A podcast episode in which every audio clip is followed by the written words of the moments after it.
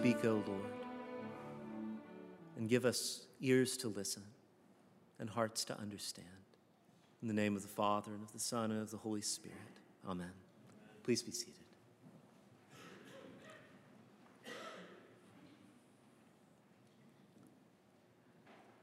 Where your treasure is, there your heart will be also. These last few sentences of our gospel reading took me by surprise as I began to reflect and meditate on today's scripture passages.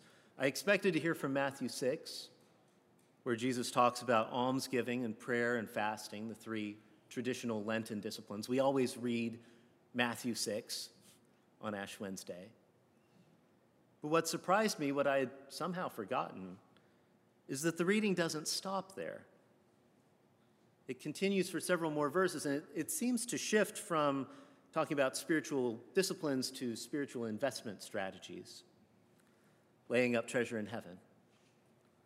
Where your treasure is, Jesus says, there your heart will be also. And at first, this took me by surprise, but as I thought about more, I realized that it might be rather telling that this took me by surprise because it's troublingly easy to focus in on the spiritual disciplines and forget what they're about. And this is what Jesus keeps saying in our gospel reading, isn't it? It's entirely possible to engage in all these pious practices and miss the point of pious practices, as the hypocrites do.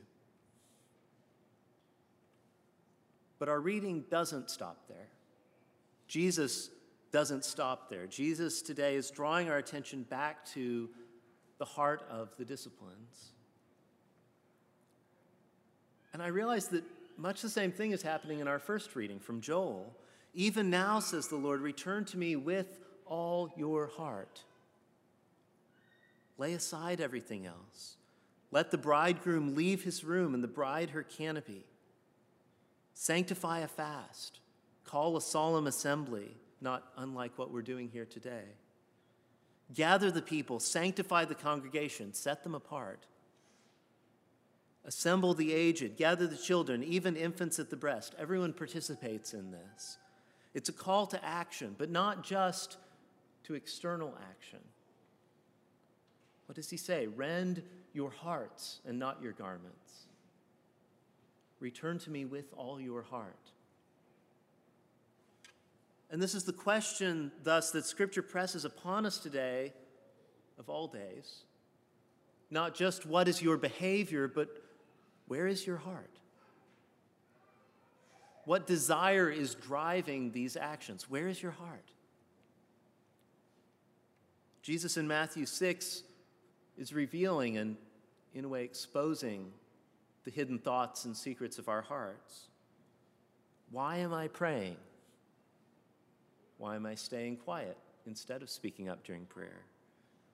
Is it because I am talking to God or because I have this Christian identity to keep up? I don't want people to think I'm not spiritual. I don't want to expose myself somehow.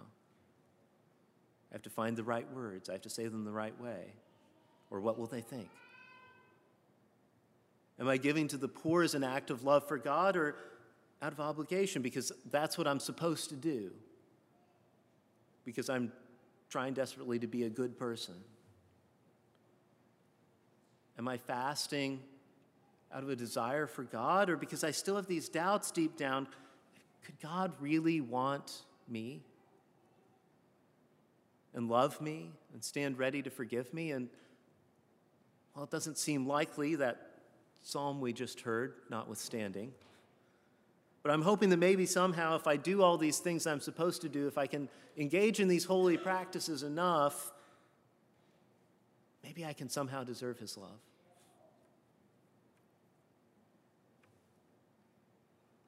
I have to ask myself Am I standing up here preaching this sermon out of love for God because I want you all to know his love and his mercy and his forgiveness and how abundant and bountiful that is and how beautiful it is?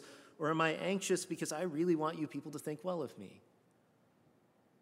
I've got to, I've got to make it a sermon. They say, oh, that was a good one.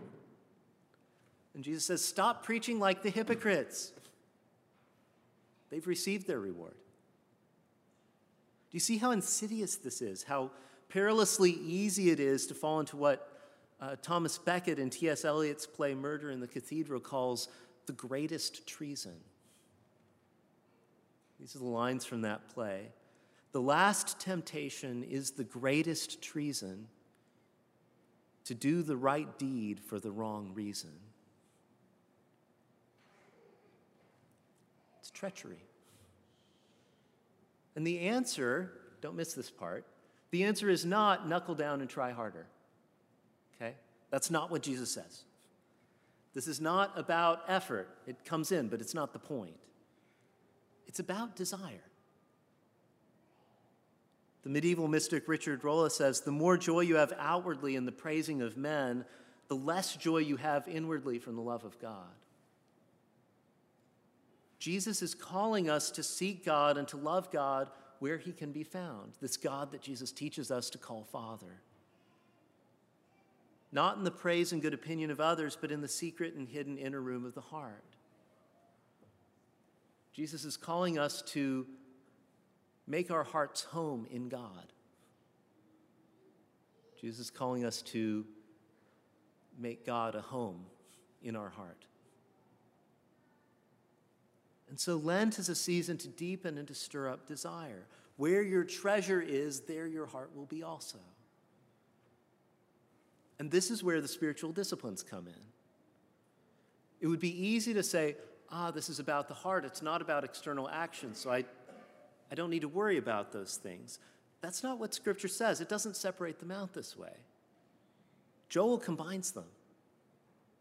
Even now, says the Lord, return to me with all your heart, with fasting, with weeping, and with mourning, rend your hearts and not your clothing. Jesus doesn't say, don't fast and pray and give alms. He says, when you do, here's how in this way. The scriptures teach us that we can't separate the inner person and the outer person. In a sense, isn't that what the hypocrites are doing?